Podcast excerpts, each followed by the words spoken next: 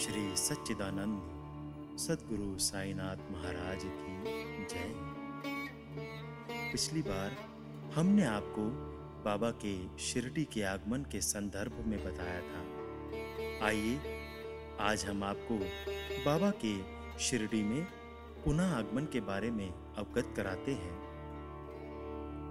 औरंगाबाद के धूप गाँव के निवासी चाँद पाटिल, जिनकी घोड़ी खो गई थी बहुत ढूँढने पर भी उन्हें घोड़ी का कुछ पता न चल सका।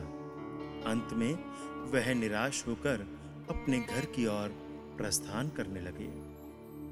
तभी उन्हें मार्ग में एक फकीर दिखाई पड़े और फकीर के बुलाने पे वह उनके पास जा बैठे।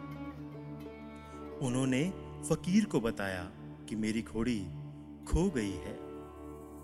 तब फकीर ने उन्हें नाले के पास ढूँढने के लिए बोला। आश्चर्य की बात, उन्हें वहाँ अपनी घोड़ी मिल भी गई। अपनी घोड़ी देखकर उनकी प्रसन्नता का पारावार न रहा।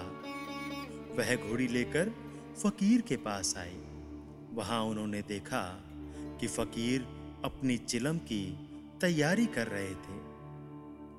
अब चिलम को सुलगाने के लिए पानी और अंगारे की भी आवश्यकता थी। फकीर ने अपना सटका ज़मीन पर मारा तो उसके साथ ही एक अंगारा बाहर निकला। दूसरे प्रहार से भूमि से जल प्रवाहित होने लगा। यह सब देखकर चाँद पाटिल आश्चर्यचकित रह गए।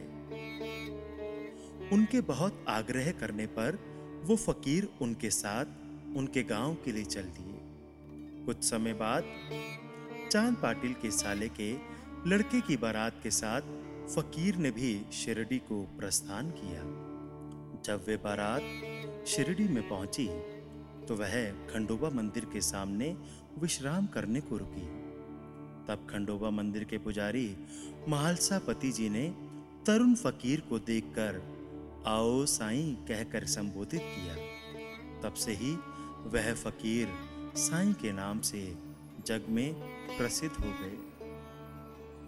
जो भी तेरे द्वार पर आके करे पुकार, साईं शरण में रखते, देते काज सवार। मन में हो विश्वास तो साई करे पूरी आस। श्री साईनाथार्पणमस्तु शुभम भवतु। सद्गुरु साईनाथ महाराज की जय।